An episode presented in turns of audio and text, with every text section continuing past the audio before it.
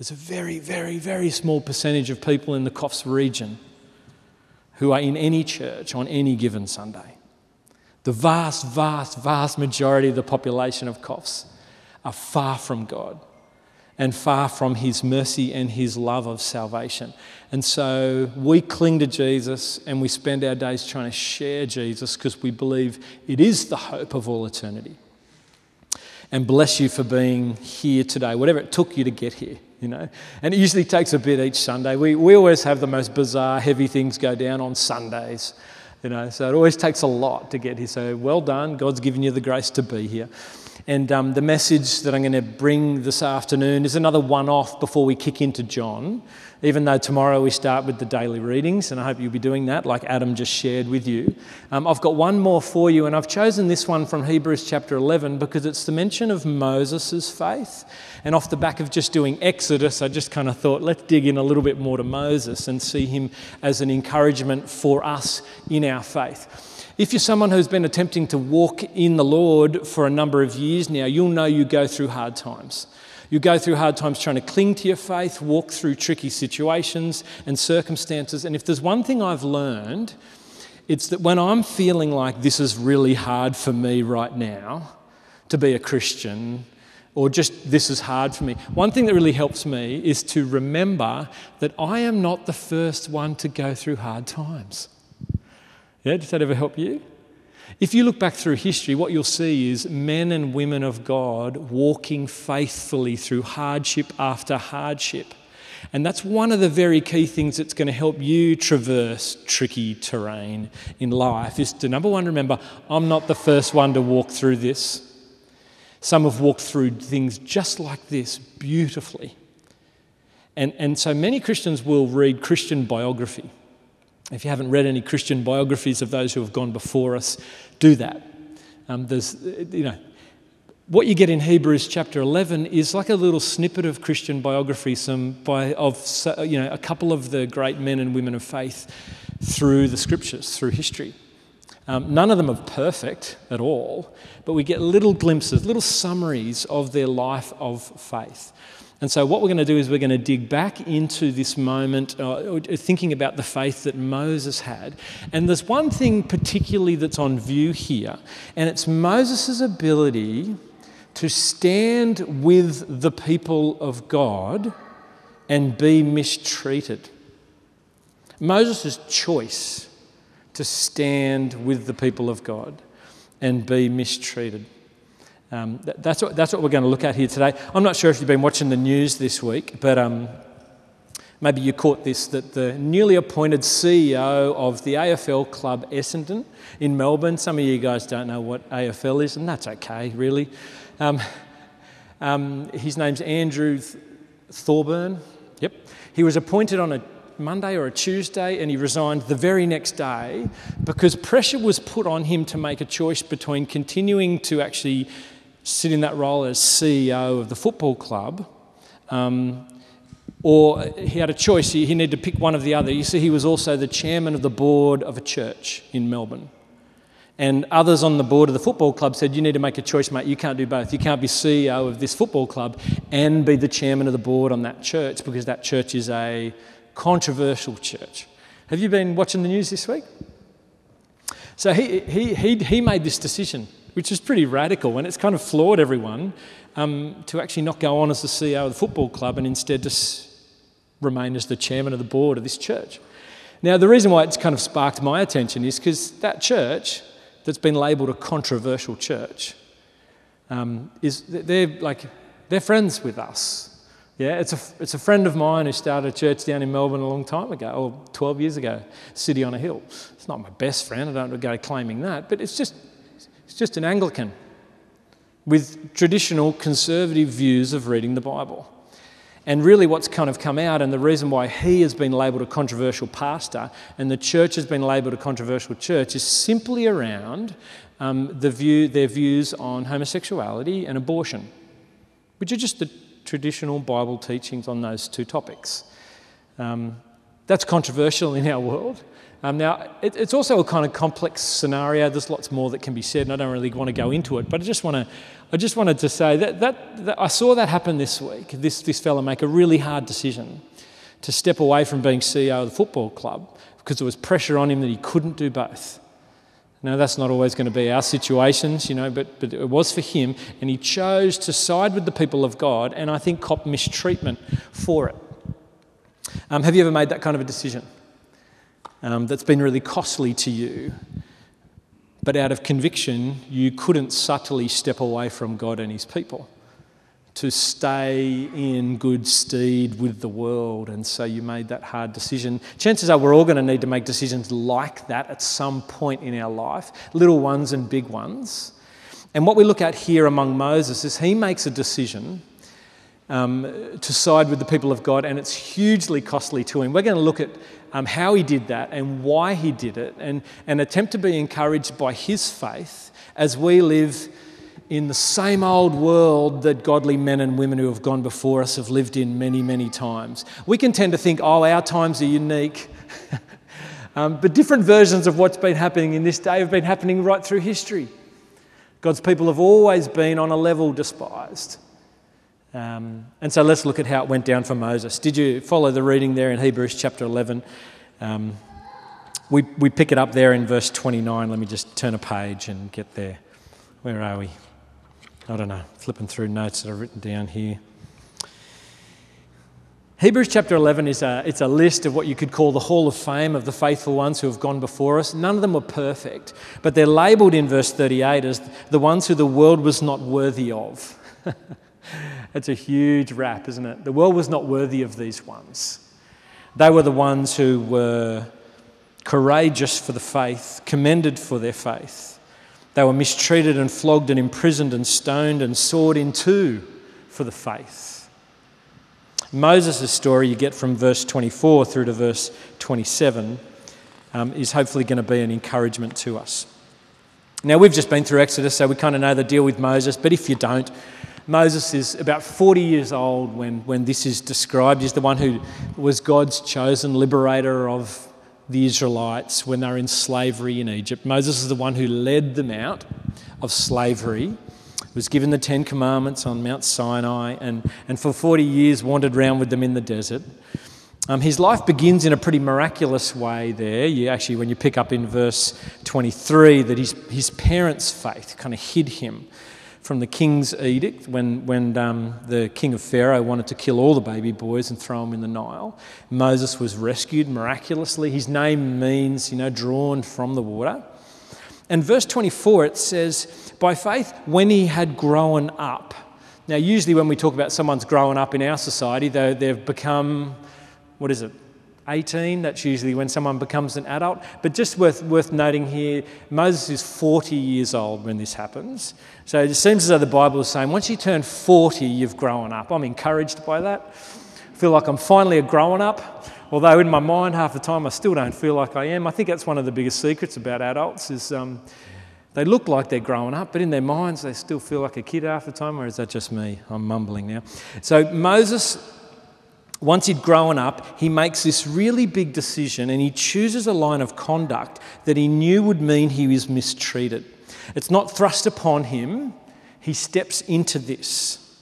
Now, we don't get all the details back in Exodus chapter 2, but it's that moment where Moses decides to stand up for one of his fellow Israelite slaves who's being mistreated, and he steps in to defend him.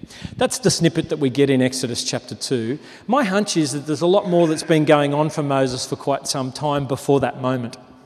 I actually think there's been things bubbling away in him for years, and there's been moments where he chooses to side with his people, because back in Exodus chapter 2, the way it describes for Moses is he looks out at the slaves and he sees them as his fellow people. Yep. His own people. Even though he's been raised in the palace as Pharaoh's daughter's son, with all the privileges and all the power and all the pomp and everything, he still sees the Israelites as his own people.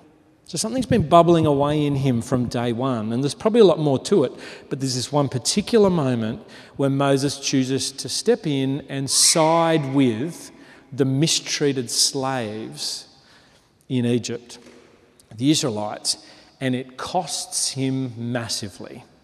It changes the whole direction and course of his life. And what I want us to acknowledge is this, that when Moses does this, and let's actually just read what it says there, verse 24, by faith Moses, when he had grown up, refused to be known as the son of Pharaoh's daughter. He chose to be mistreated along with the people of God rather than enjoy the fleeting pleasures of sin. So it's an identity thing for him. He says, I'm not just going to be known as Pharaoh's daughter. I'm going to be with these people. And verse 26 says, he regarded disgrace for the sake of Christ as of greater value than the treasures of Egypt, because he was looking ahead to his reward. What he does here is he gives up three things that I can see. And these are typically the three things that most of us will spend most of our life going after. I mean, tell me if I'm wrong, but I think these three at least lie at the heart of what I want to go after most of the time in my life. Position or acceptance, pleasure and treasure. And these are the things that Moses gives up. He gives up position because he refuses to be seen simply as the son of Pharaoh's daughter, which is really the prince of Egypt. He's probably going to be the first in line for the throne next. He's got serious position and rank. He's a real somebody in a really superpower country. He's got title and honour. He's got power. He's known and respected and approved of by pretty much everyone in the whole of the community. The very things that most of us struggle to get most of our lives, just the acceptance of people. He gives up being a real somebody among the Egyptians to become a nobody among God's people, because he sees that's where the value is. He turns his back on all these things, and instead he chooses to be looked down upon and ignored and mocked. And he basically has to run from Egypt. He's chased, and he runs for his life out of the place to Midian. He gives up serious position. And what lies behind position is usually just that people see you and accept you and know you. And we've all got deep longings for that. And Moses goes, I'm letting go of that. I'm going to be with the nobodies and I'm going to cop nothing. Position, pleasure. That's mentioned there as well, isn't it? When you see in verse 25, it says he chose to be mistreated with the people of God rather than enjoy the fleeting pleasures of sin. Moses would have had every single enjoyable thing right at his fingertips. All of the pleasures that he could possibly go after. You know, like intellectual pleasure, art and science, social pleasure, anyone at his beck and call, sensual pleasure, you know, the lusts of sin, the lusts of the flesh. And I think that's probably what's referred to there with the pleasures of sin. For most people today, we go after pleasure in multiple forms. We hope to find it in travel. We hope to find it in entertainment. We hope to find it in sexual expression. We hope to find it in substances. We want pleasure because we feel the discomfort of when pleasure's not there, and we can just subtly go after it. And Moses just turns his back on the pleasures of Egypt, and he refuses it. He gives it up, and instead he chooses torment, mistreatment, tears, pain, abuse, distress with his people. You see what's going on for him? Disgrace, it says there. He chooses disgrace, and did you pick up the language? Disgrace for the sake of Christ. Did you find that interesting? Moses is, 1,000 years before Christ.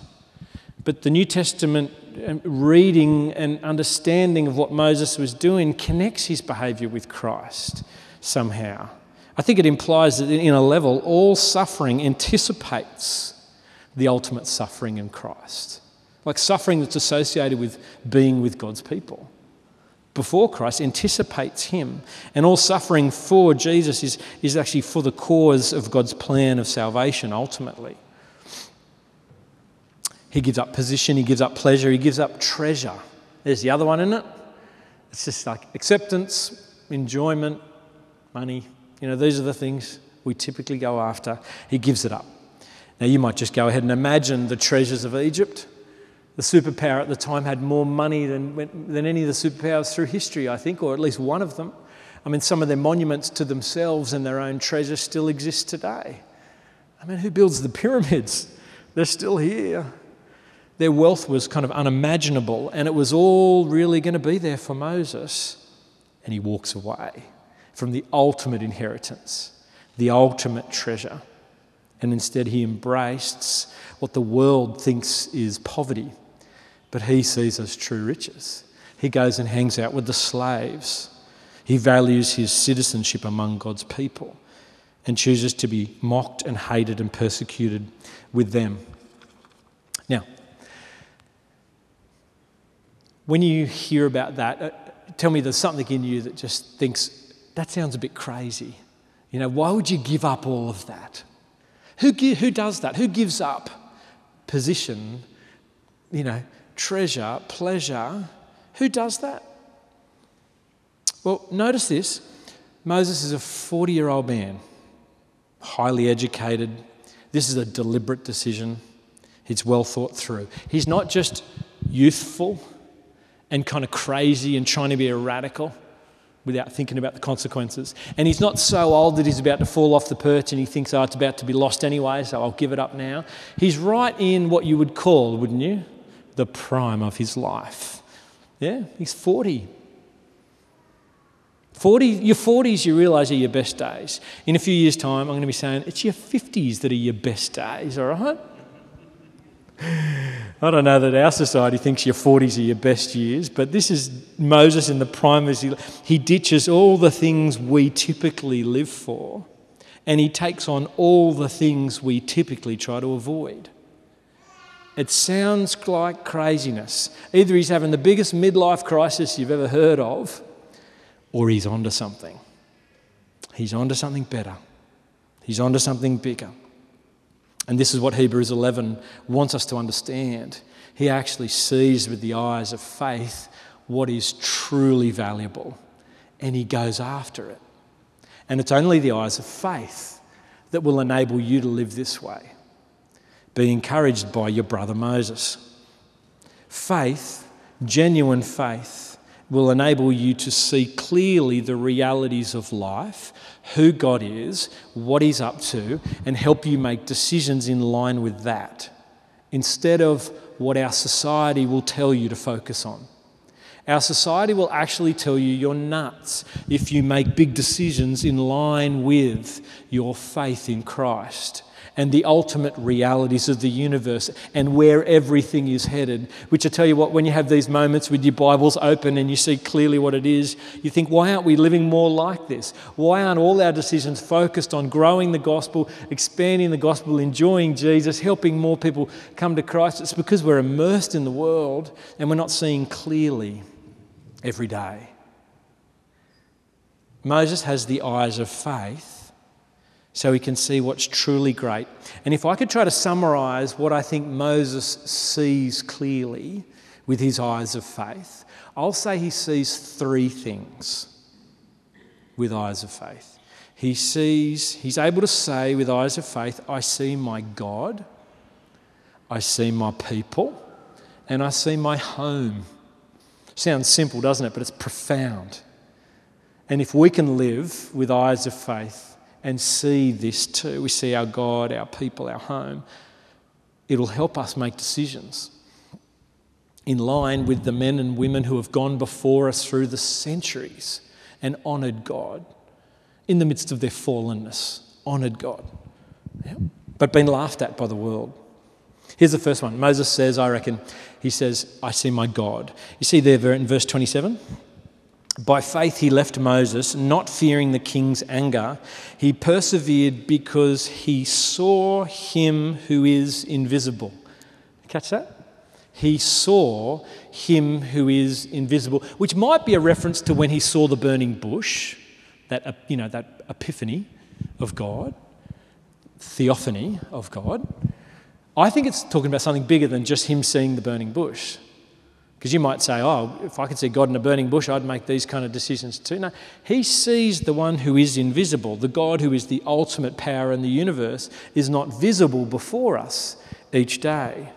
But Moses, with the eyes of faith, can see that God is real and true and alive. He can see that God's word is to be trusted, even when it is against the stream of the culture that you're living in. Moses is able to see with the eyes of faith that God is the one who's powerful. God is the one who's holy. God is the one who's perfect. God is the one who will judge us all. God is the one who's loving. God is the one who's merciful. God is the one who's gracious. And God is the one who's come to save us through Christ. This is what Moses sees. He sees the one who is invisible. Can you see with the eyes of faith our God?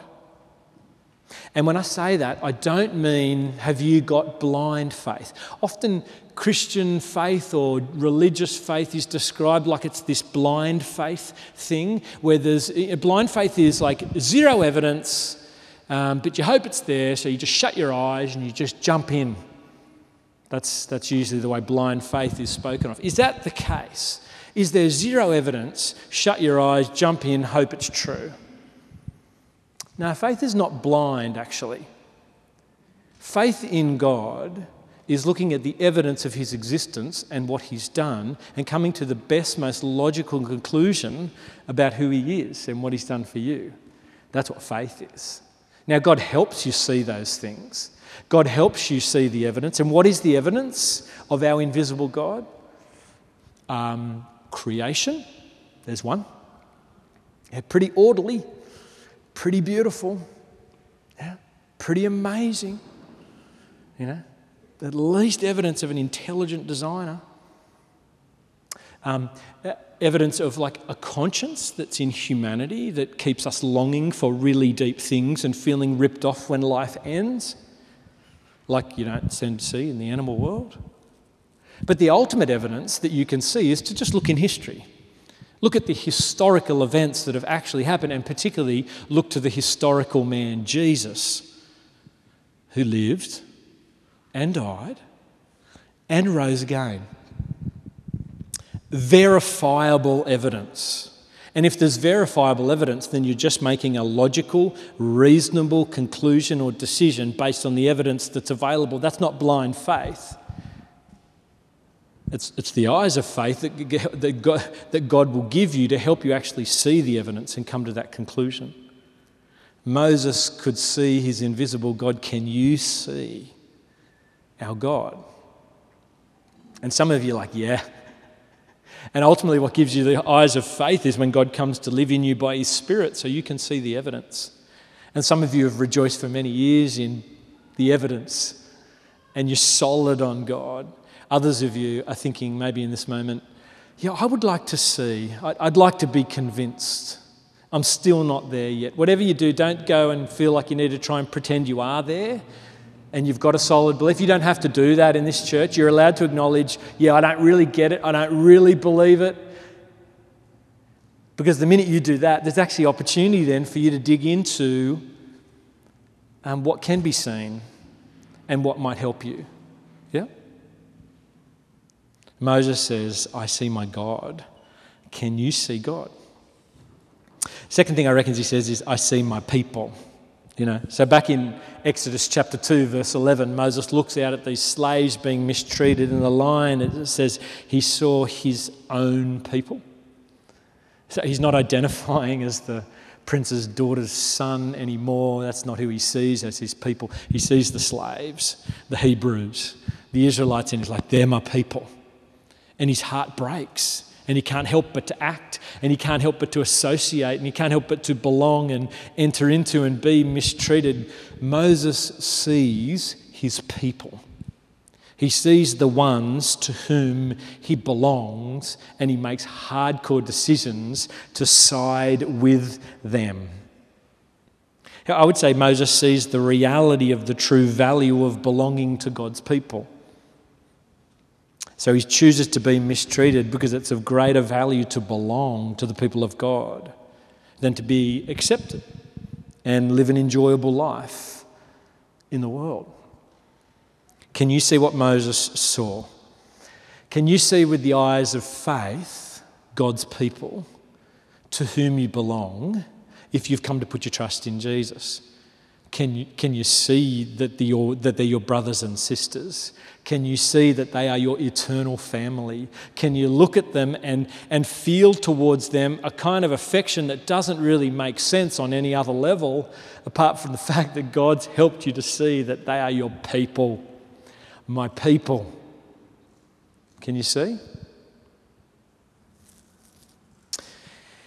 And when you look at them, though you see the dysfunction, and geez, we've got plenty of it, don't worry about that. If you're new here, it's worth you knowing that. We've got dysfunction and troubles, we've got limits, you know. We're all a bit of a mess, and so it's kind of good to have you with us here so you can help that be more so, all right?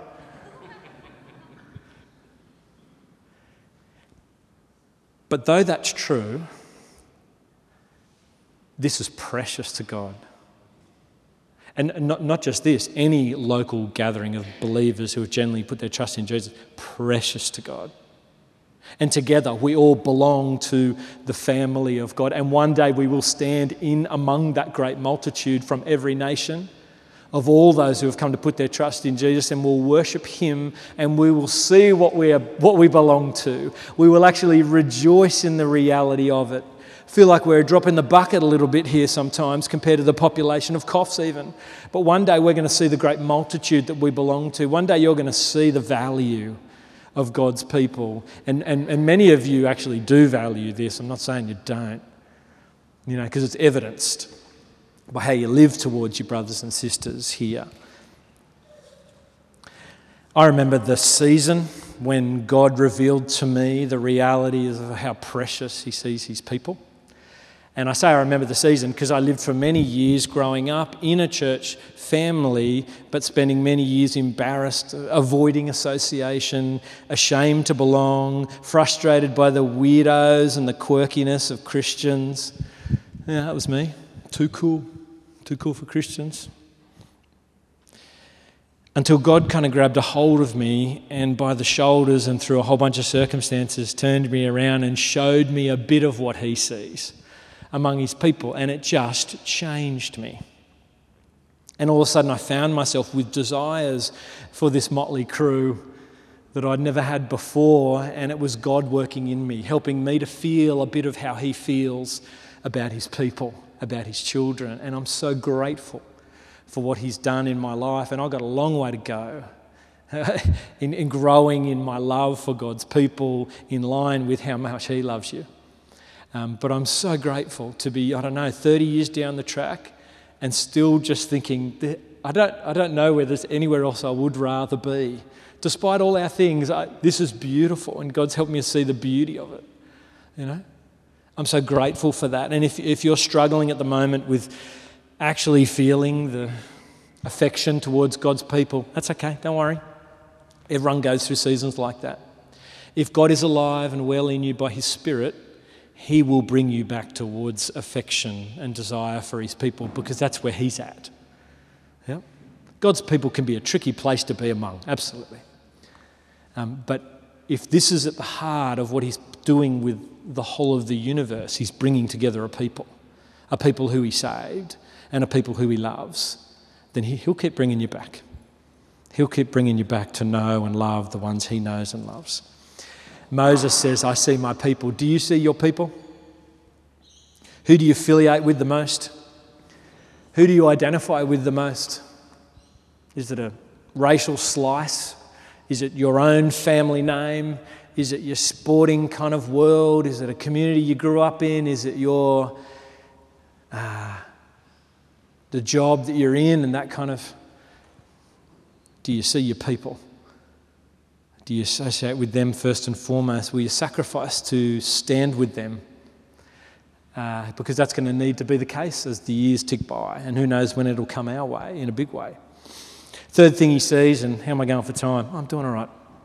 The third thing Moses sees is, he says, I think with the eyes of faith, he says, I see my home, which is just to look beyond this place and see his home, which is kind of the essence of faith. Verse 26, have a look.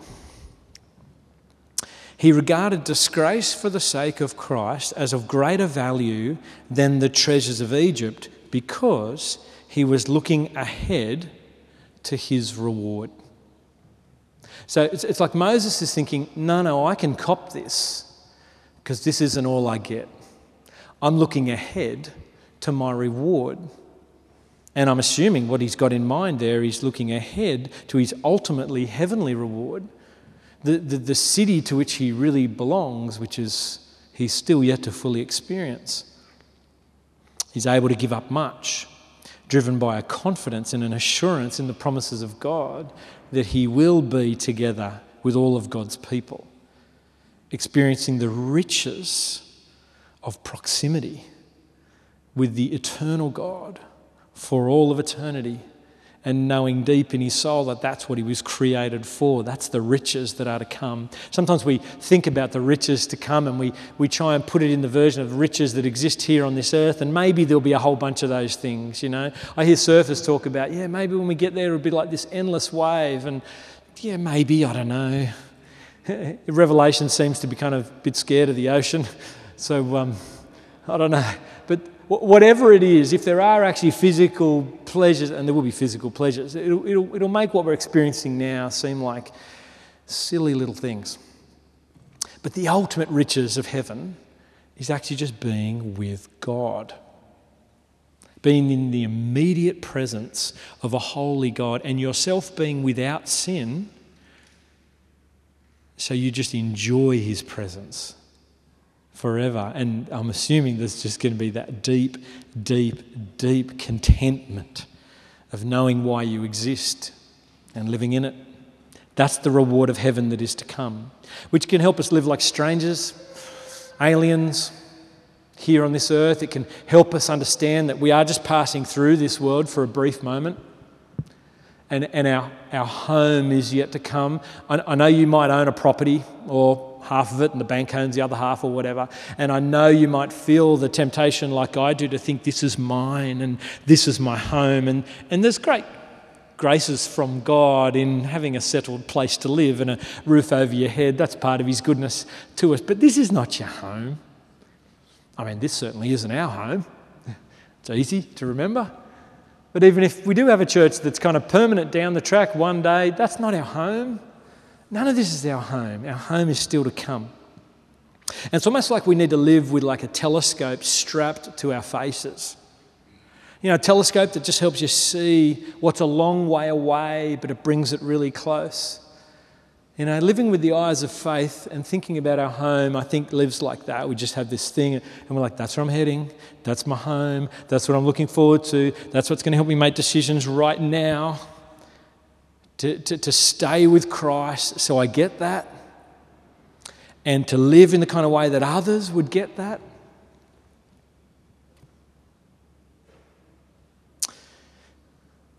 Those who live by faith, not by sight, will be those who follow in the epic way of the ancients who have gone before us and lived in ways that the world has not understood, but is honouring to God and secures the future.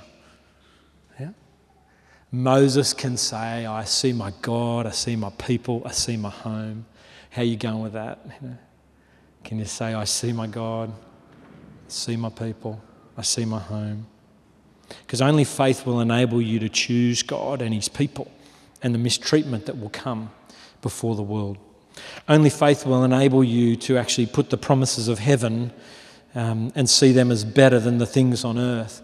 Only faith is actually going to help you think about the gains of tomorrow instead of today's losses. It's only by faith that you'll be able to focus on the invisible God and see that as better than the things that you can see. It's only through the eyes of faith that the praise and acceptance of the Lord God, you see that as better than praise and acceptance of people in this world. It'll be the eyes of faith that help us say in our day, in these years, in this place, I see my God, I see my peeps, I see my home, and that's it for me. Let me pray.